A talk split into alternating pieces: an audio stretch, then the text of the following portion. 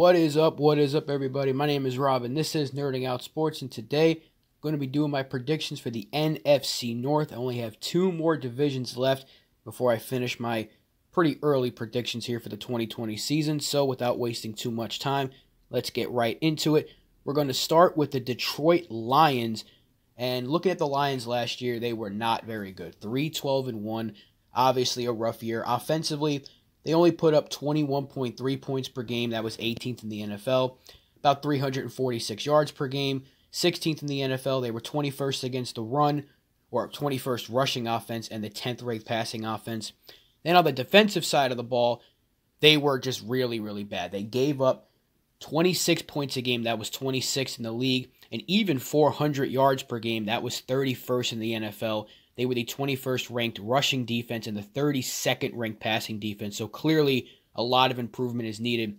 Looking at who they added in the offseason, they get guys like Duron Harmon, you know, Jayron Kearse to add to the secondary, Reggie Ragland, a good pickup. They get Big V on the offensive line, Desmond Trufant, Danny Shelton, Jamie Collins. Some solid pickups, and I really think they had a solid draft as well. They get Jeff Okudah, they get D'Andre Swift in the second round. Third round, they get Julian Okwara. They get Jonah Jackson and Logan Stenberg in the third and fourth round, so they get some offensive linemen there. But a lot of people have this Lion team as a kind of a surprise playoff team. I don't see it happening just yet. I do think they have a lot of talent. I think it's going to be at least another year before they take that step to the postseason. They do have a very tough schedule. You know, their their own division games are going to give them some trouble. You know, they're going to have to take on teams like Atlanta and New Orleans in the NFC South, so that's going to give them some trouble. I have the Lions finishing with the 5 and 11 record. I think they're going to be a very tough team to beat, even though they have 11 losses in my predictions. I think they're going to be close and they're going to be competitive in a lot of these games. I have the same prediction for a team like the Cardinals. I think they're going to be two teams that are on the rise, but not there just yet. So the Lions, 5 and 11, but definitely a bright future for this team. Coming up next, we have the Chicago Bears, and they were actually 8 and 8 last year, and you have the defense to really thank for that. Looking at what they did offensively, they were not very good. Only about 17 and a half points a game, 29th in the NFL.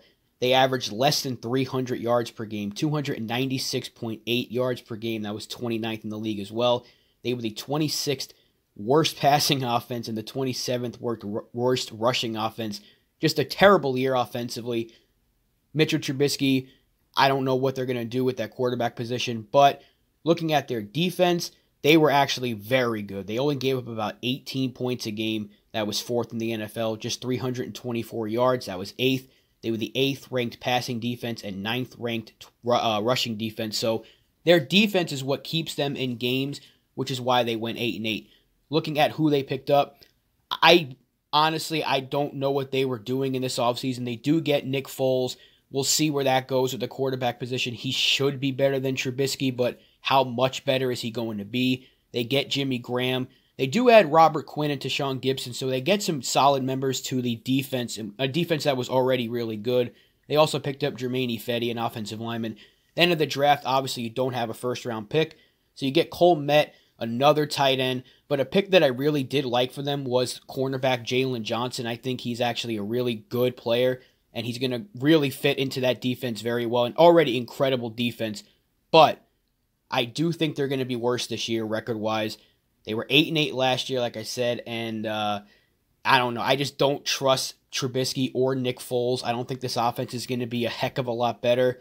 And again, the NFC North does have a very tough list of opponents this year. When you look at who the Bears have, it's going to be difficult. I have them going six and ten this season, two game drop off from last year. Coming up next, we have the Minnesota Vikings, and last year was actually pretty good for them. They went 10 and 6, they made the wild card, but they did lose to the 49ers in the divisional playoff game. Offensively, they scored about 24 points a game, not too bad. That was 11th in the NFL, about 342 yards, that was 18th. They were not too good with the passing game, 23rd in the NFL, even with all those weapons around Kirk Cousins, but they were the eighth ranked rushing offense, so they were very good there. Defensively, they were actually pretty solid, at least in terms of points. They only gave up about 19 points a game, about 338 yards. That was 13th in the league. They were the 14th ranked passing off or passing defense and 17th ranked rushing defense. So kind of middle of the pack right there in those categories. Offseason wise, they lost a lot of key players. They did add Michael Pierce, so a really solid guy to add to that defensive line to replace Linval Joseph. They did most of their offseason damage in the draft. They do get Justin Jefferson and Jeff Gladney in the first round, two very solid picks right there. So they're going to replace um, Stefon Diggs and Trae Waynes right there with those two picks.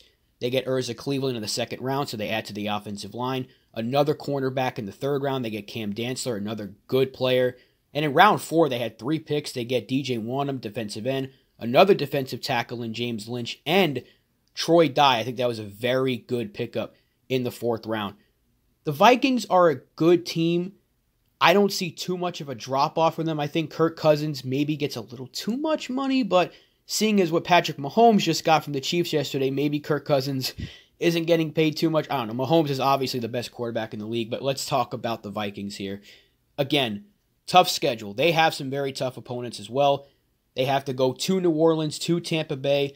They have to take on Dallas this year. I only see a one game drop off, 9 and 7, but I do see the Vikings making the wild card in 2020.